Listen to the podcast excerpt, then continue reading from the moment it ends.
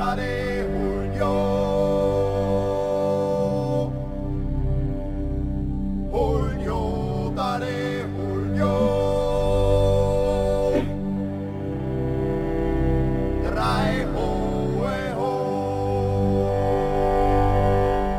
Nationalpark Radio, die Sendung und der Podcast vom Nationalpark Gesäuse, dem einzigen Nationalpark der Steiermark.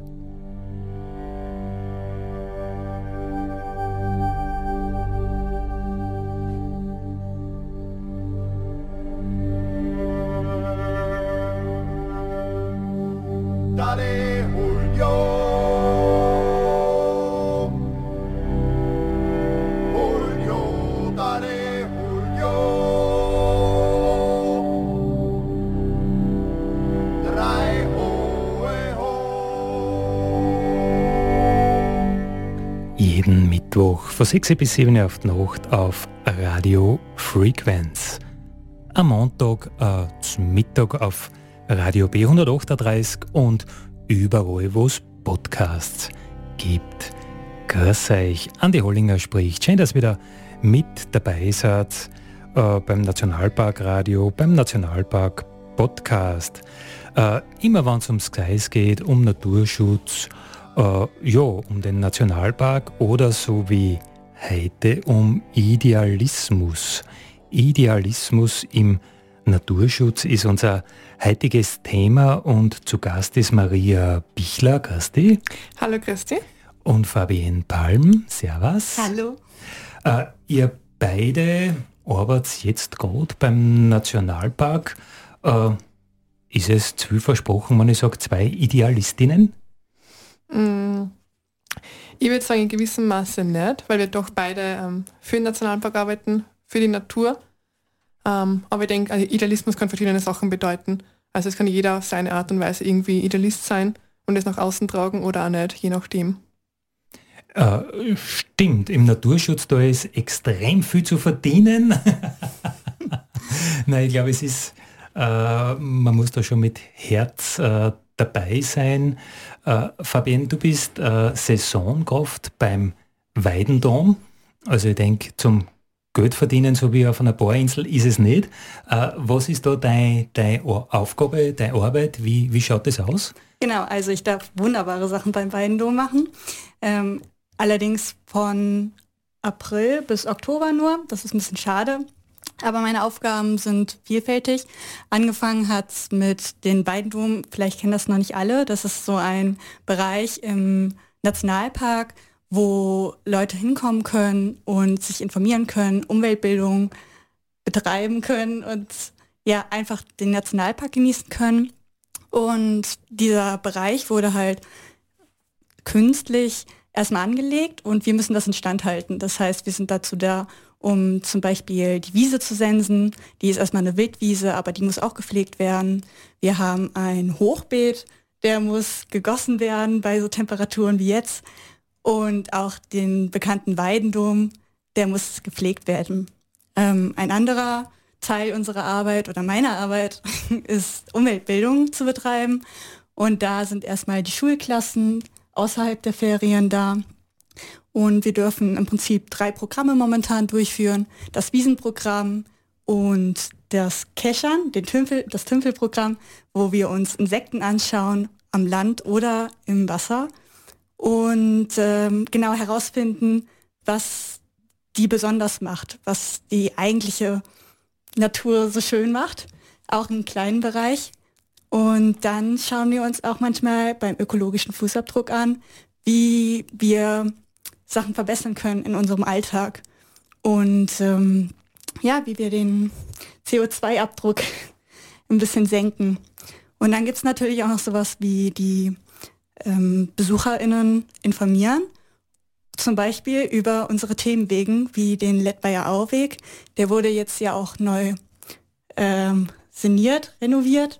Da gibt es jetzt ein Teil zum Beispiel, wo die Bäume umgefallen sind beim letzten Sturm und da informieren wir halt drüber, dass halt sowas auch passieren kann und auch Bäume, die umgefallen sind, wunderbar aussehen. Das war ganz interessant. Die Zeitungen wollten schreiben, also der Themenweg in der Ledmaierau ist saniert worden, ist wieder hergerichtet worden, sauber aufgeräumt worden nach dem Windwurf. Und ich habe gesagt, bitte schreibt das nicht, schaut es euch vorher an. Also von sauber aufgeräumt kann man nicht sprechen, oder? Also es ist nicht so aufgeräumt, wie man das kennt, wenn man jetzt einem Kind sagt, räum mal dein Zimmer auf und das ist dann perfekt zum Essen aufgeräumt und man kann sich seinen Nachtisch so verdienen. Aber es ist ja schon so aufgeräumt, wie die Natur es verlangt, im Sinne von, es sind falsche Bäume vielleicht mal umgefallen, die da gar nicht hingehören, die wurden weg oder aufgeräumt. Und ja, der Mensch hat es vielleicht noch nicht ganz aufgeräumt, aber die Tiere sind im Prinzip dabei, alles aufzuräumen und so stehen dann irgendwann mal wieder hübsche Bäume da. Wobei, man muss auch sagen, die umgefallenen Bäume, persönlich finde ich das auch ganz schick. Ja, kann man sagen, dass die Infrastruktur, die der Mensch braucht, ich meine, der Themenweg in der Ledmaierau ist ja sogar rollstuhltauglich. Das ist aufgeräumt worden, also der Belag, der Makadambelag, dass ich mit einem Rollstuhl fahren kann, das ist wieder tippitoppi.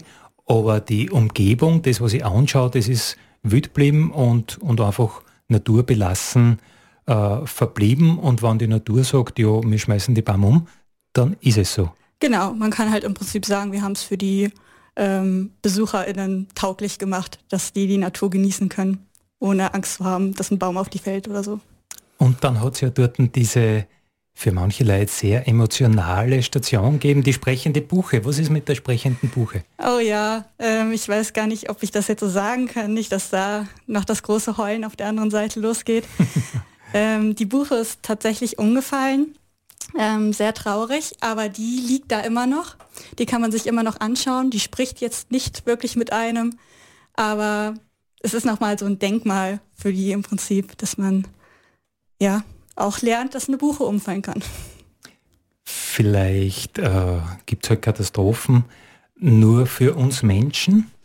Ja, genau. Also ich würde jetzt gerade sagen, die Buche ist auch spannend zum Zuschauen, wie sich das alles entwickeln wird in den nächsten Jahren. Also wenn man da durchgeht, lernt man ja auch, soll das jedes Jahr anders ausschauen. Man sieht die Murzelteller neben dem Weg liegen und jedes Jahr wird man sehen, wie sich das Meer zersetzt, wie vielleicht Moos drauf wächst.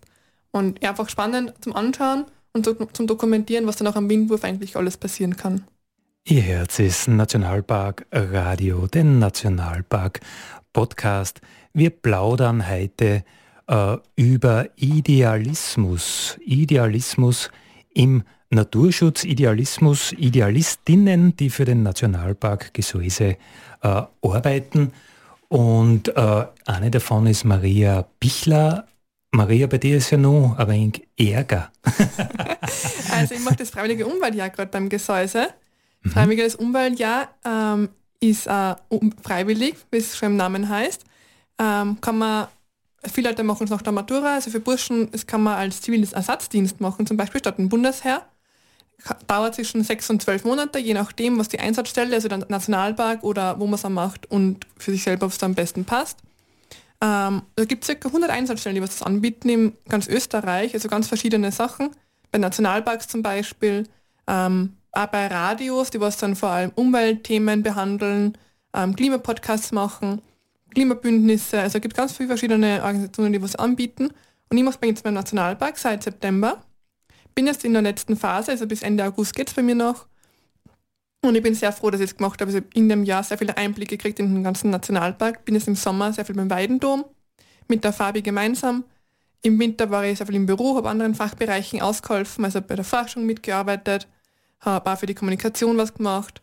Einfach auch sehr viele Veranstaltungen war ich dabei, ich habe vorbereiten geholfen, wegräumen geholfen, einfach überall geholfen, wo nur ein Mann war, nur eine Frau war. Und habe einfach sehr viel kennenlernen dürfen. Aber ein Zivildiener, der kommt ja, weil er praktisch muss. Und du kommst einfach so. Ja, ich bin freiwillig da. Ich wollte einfach, ich habe vorher studiert und wollte einfach nach der Zeit mal sagen, ja, ich will noch was anderes kennenlernen. Habe mir gedacht, der Umweltbereich interessiert mich sehr, Nationalpark ist natürlich immer super. Und einfach wollte man hinter die Kulissen blicken, was da dahinter so abgeht, was da so zum Tun ist, wie das alles abläuft. Und bin sehr froh mit meiner Entscheidung, dass ich dahergekommen bin.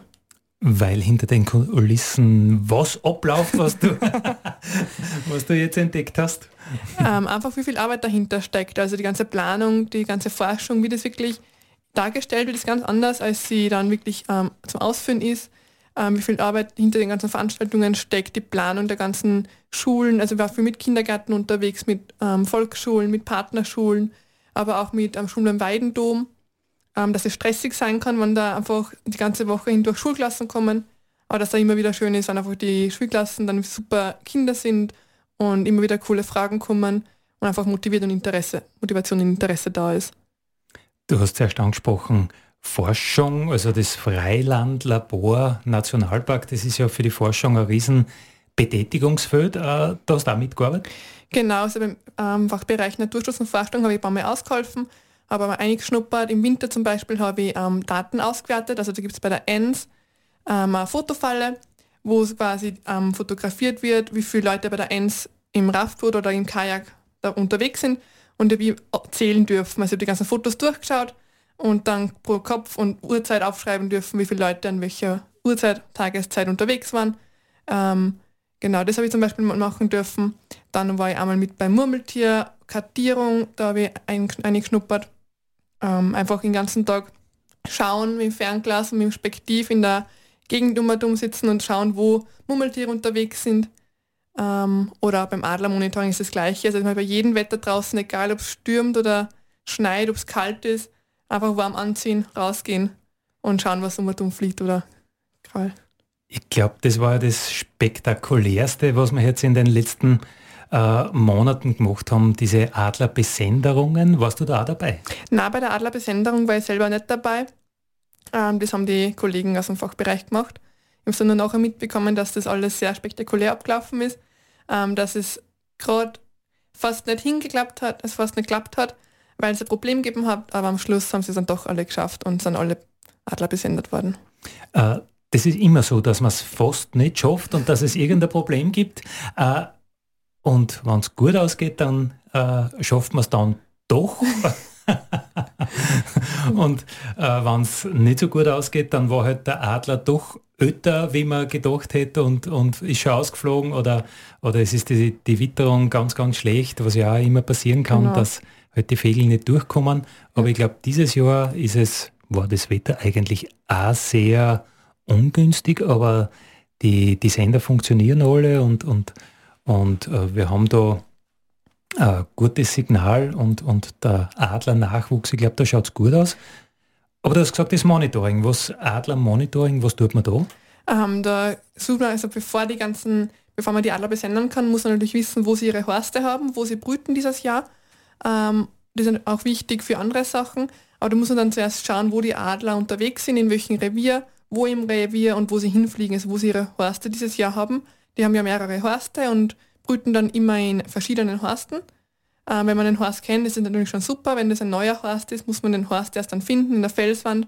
Mit Fernglas und Spektiv ist es natürlich immer sehr herausfordernd, dass man die überhaupt findet. Wie hast du das vorgestellt, in der Forschung zu arbeiten, und wie ist es dann wirklich gewesen?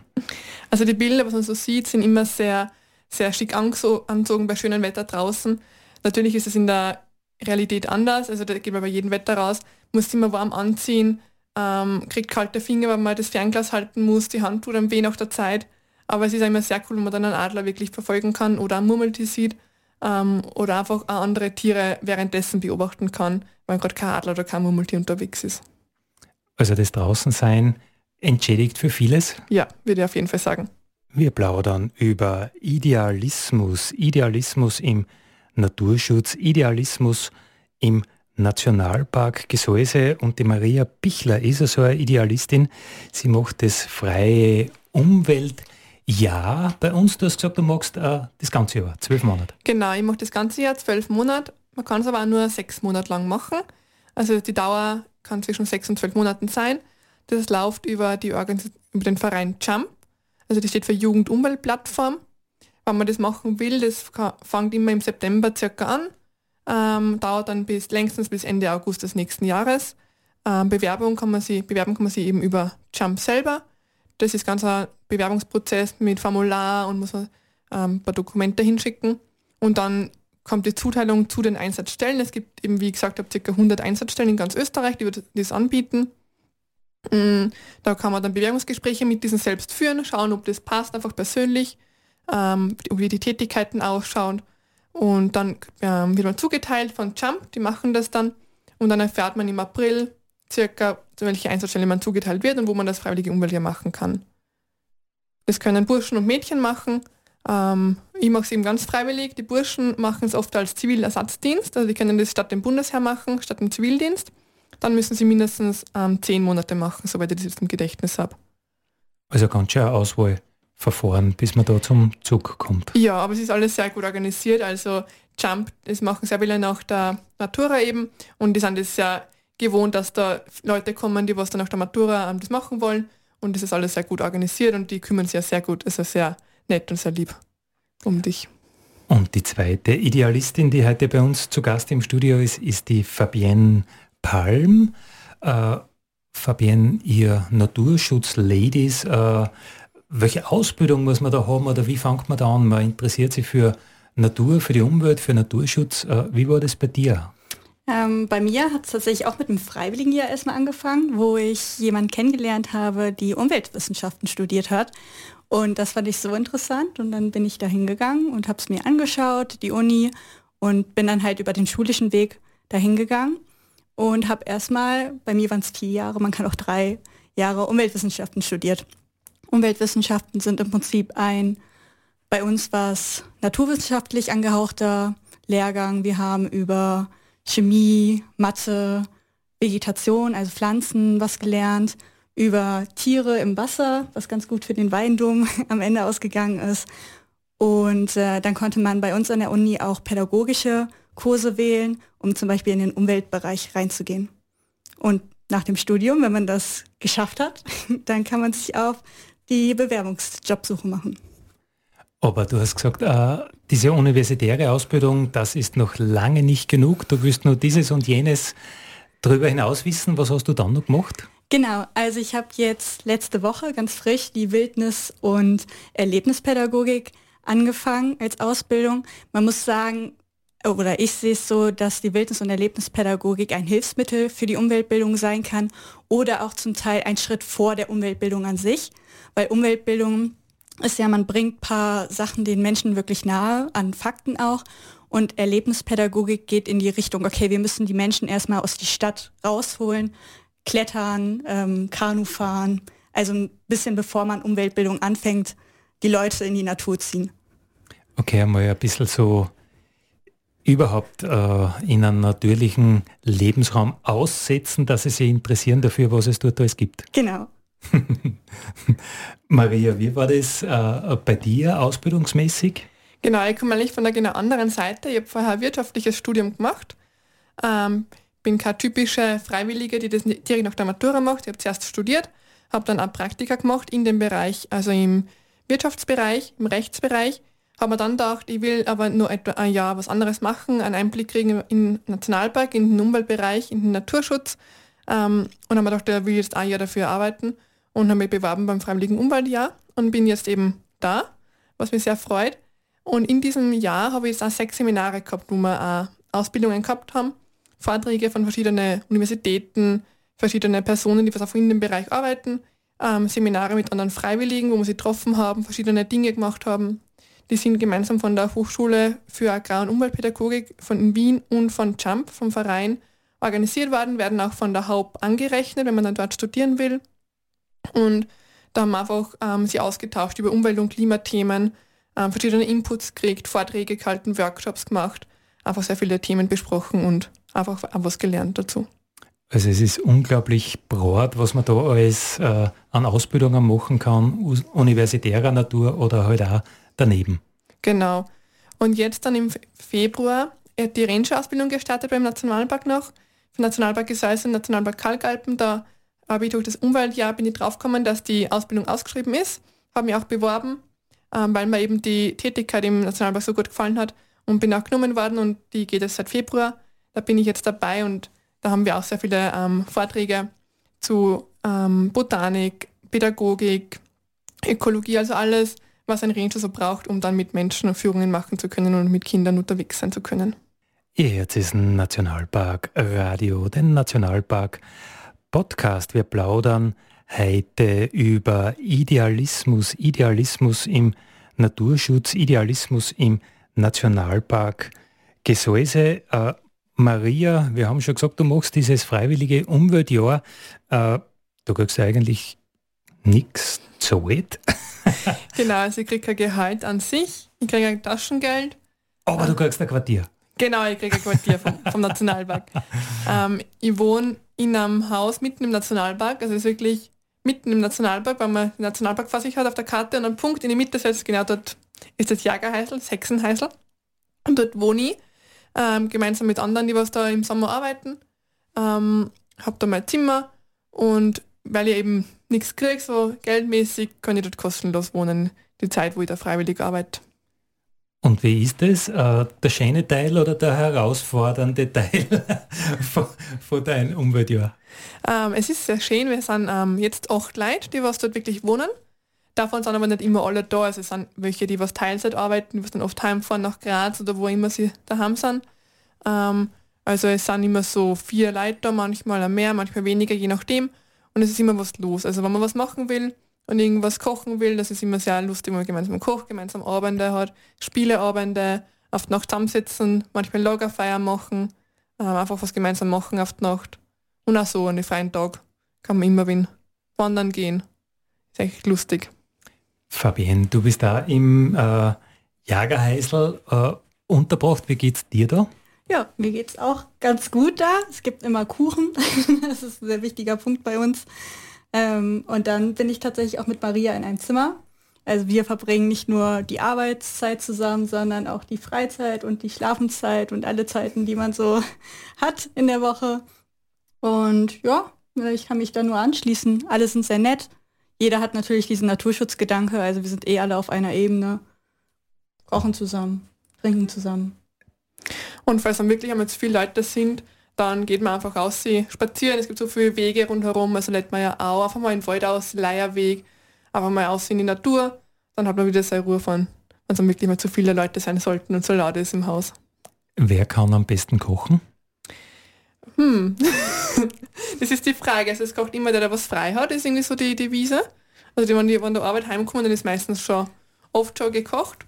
Wir brauchen sie nur mal an den Tisch setzen und dann kocht oft immer bei verschiedenen, manchmal gemeinsam, manchmal alleine. Ja, und das ist ja auch das beste Essen, das, was fertig ist, wenn man von der Arbeit zurückkommt. Aber bis jetzt hat sich noch niemand beschwert. Also bis jetzt hat alles gut geschmeckt und alles ist weggekommen. Wer kann am besten backen? Die Fabi. Ich hätte jetzt Verena gesagt.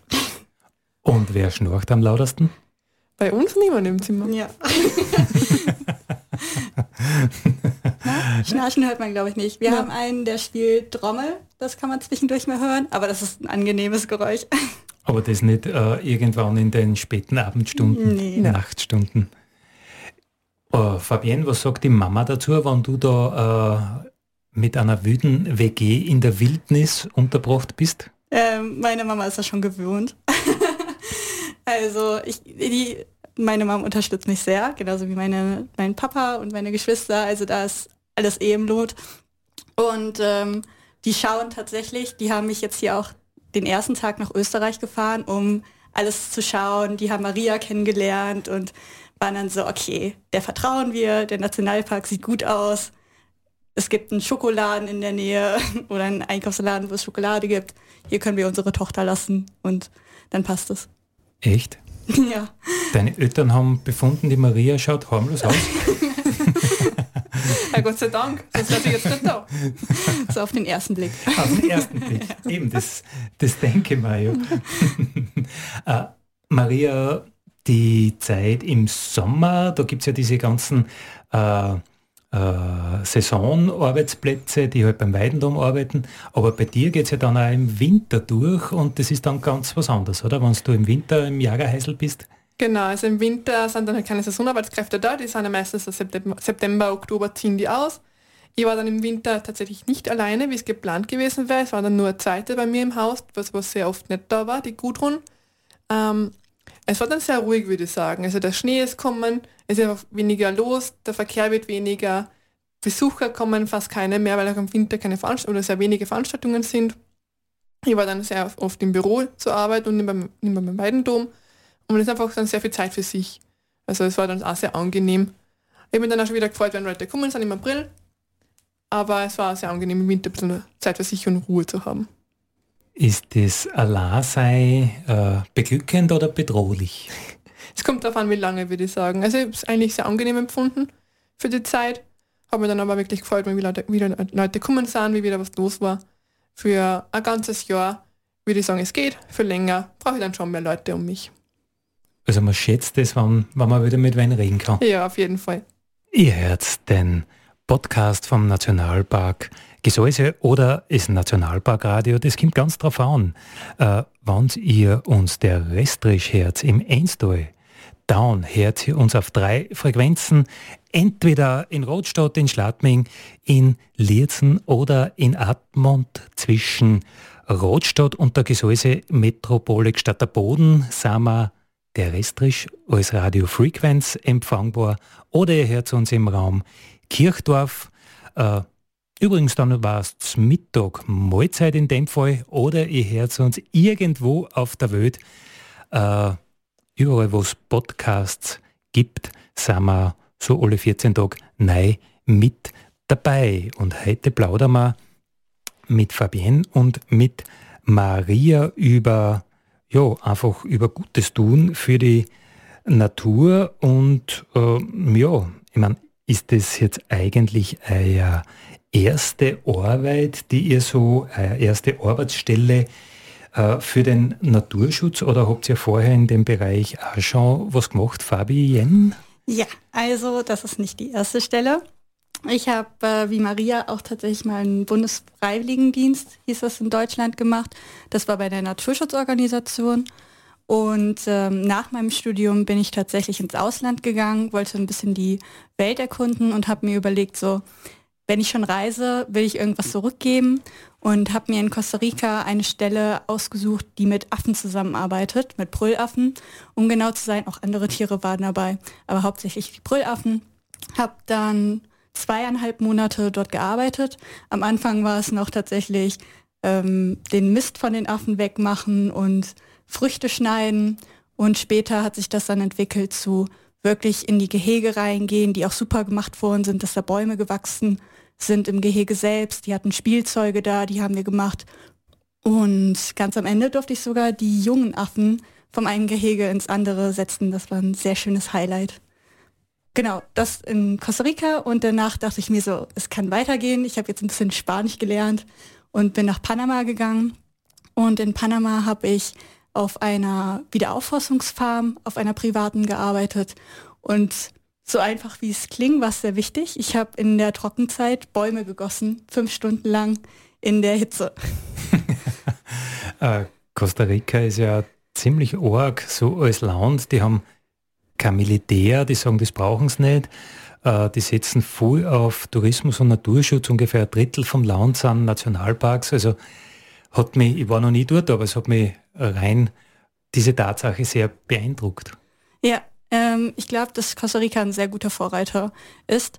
Man merkt beim Tourismus, ist es auch sehr stark verbreitet. Das habe ich dann gemerkt, als ich von Costa Rica nach Panama gereist bin. Aber auch da gibt es auf jeden Fall noch ein paar Sachen, wo man arbeiten kann. Zum Beispiel sind momentan die Organisationen eher privat angehaucht, die ganzen Tierpflegeorganisationen. Und vom Staat, glaube ich, soweit gar nicht gefördert. Aber man merkt da auch den Umschwung in der Gesellschaft, dass das alles naturschutzmäßig ist. Wie geht's da mit deinem Spanisch? Ja, muy bien, hola. Also bevor es einrostet, kannst du mit dem Chef höchst selbst fließend Spanisch dich unterhalten, weil der Herbert Wölger ja 4 Jahre im Naturschutz im Naturraummanagement in Argentinien gearbeitet hat. Also du kannst sagen, Herbert, in Zukunft reden wir nur mehr Spanisch, dass wir es beide nicht verlernen. Ja, ab jetzt, auf geht's. Maria, wie war das bei dir? Also bei mir ist wirklich die erste wirkliche Einsatzstelle und wirkliche Arbeit, wo ich im Naturschutz bin jetzt. Ich war vorher im Jahr, wo Corona war, das war 2020, da habe ich mir gedacht, ja, Corona war meine Arbeit, ist ins Wasser gefallen, eben weil alles wegen Corona abgesagt worden ist. Bin ich dann zum Alpenverein gegangen für 2 Wochen, habe dort eine Umweltbaustelle gemacht Ich war da eine Woche in der Wachau und eine Woche im Nationalpark Thayatal und haben da Trockenrasen gepflegt, also gerecht und gemäht, Rubinien geringelt, und da war einfach 2 Wochen auch mit Freiwilligen unterwegs, haben da ein bisschen Freizeit gehabt und haben einfach auch was Gutes für die Natur dann. Also es war da schon viele Jahre immer wieder ein bisschen ein Anliegen. Ja, auf jeden Fall. Also ich habe das immer wieder versucht, irgendwie wieder einzubauen. Wir plaudern heute eben über Idealismus. Idealismus für die Natur, Idealismus für den Nationalpark Gesäuse. Maria ist zu Gast und Fabienne. Maria, du hast ja schon einen ganz interessanten Werdegang. Du kommst eigentlich von einer Ausbildung, die sehr viel mit Juristerei und mit Wirtschaft zu tun hat. Was kannst du dann noch erreichen, wenn du dein Jahr beim Nationalpark fertig hast? Wie geht es weiter mit deiner Karriere? Genau, wie du richtig gesagt hast, ich habe vorher ein wirtschaftliches Studium gemacht. In Innsbruck war ich habe Management und Recht studiert. Habe dann ein Jahr bei BMW sogar gearbeitet und nur 4 Monate bei KPMG, also Wirtschaftsprüfung und Steuerberatung. War einfach 1,5 Jahre in dem Bereich tätig, habe Praktika gemacht und mache jetzt eben das freiwillige Umweltjahr. Und danach habe ich mir gedacht, will ich die beiden Bereiche kombinieren. Also das Wirtschaftliche mit diesem Naturschutz-Umweltgedanken möchte ich auf jeden Fall kombinieren und habe mich beworben in Krems beim Master für Umwelt- und Nachhaltigkeitsmanagement. Ist auch wieder ein wirtschaftliches Studium und bin jetzt auch genommen worden dort. Also das geht dann ab Oktober los. Und das mache ich auf jeden Fall. Da freue ich mich schon recht drauf. Da gibt es dann auch ökologische Grundlagen, bisschen Abfallwirtschaft, Kreislaufwirtschaft, viel Umwelt, Umweltthemen, die was eben in der Wirtschaft eine Rolle spielen, Umweltpolitik, auch Umweltrecht. Genau, also das ist wieder so Themen, die miteinander was zu tun haben.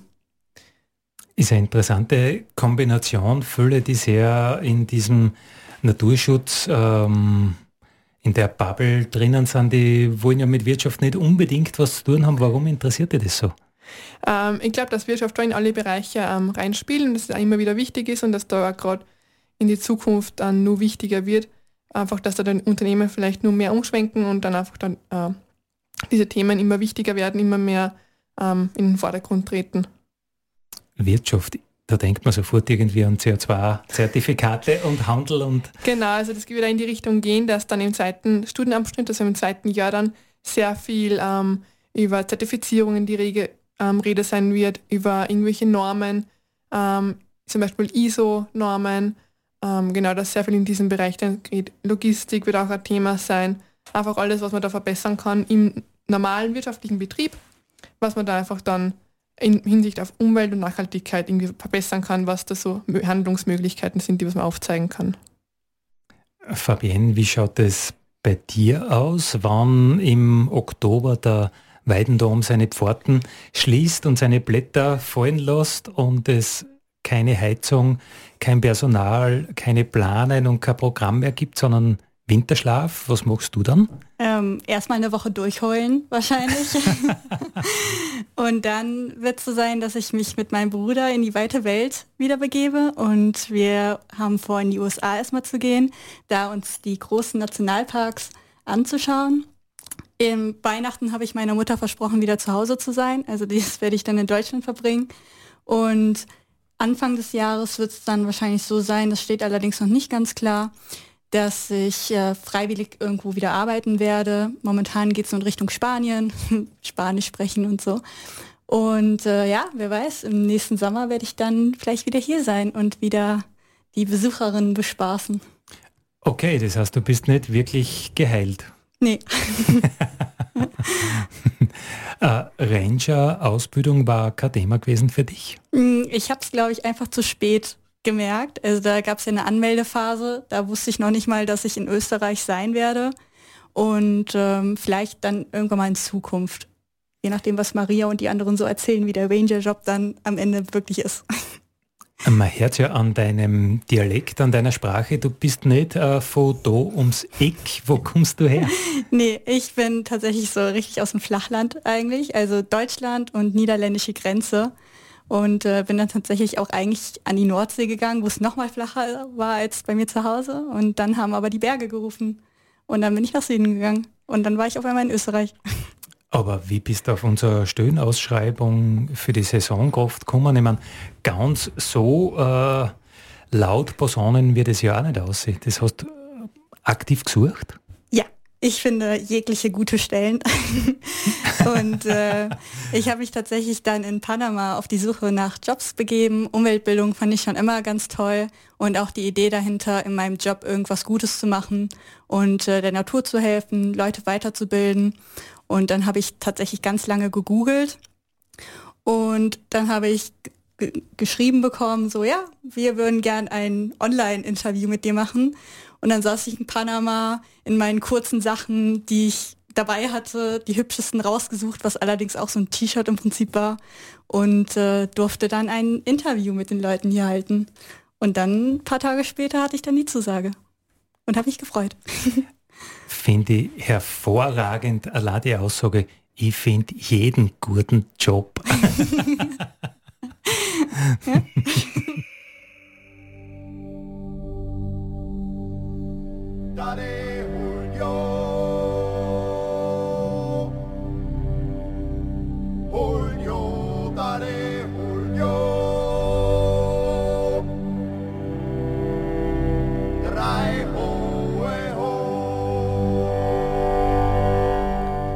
Das war das Nationalpark Radio für heute. Uns wollt's nächsten Mittwoch wieder auf Radio Frequenz oder alle 14 Tage überall, wo es Podcasts gibt. Heute waren wir Fabienne Palm, Maria Pichler und Andi Hollinger. Vielen Dank.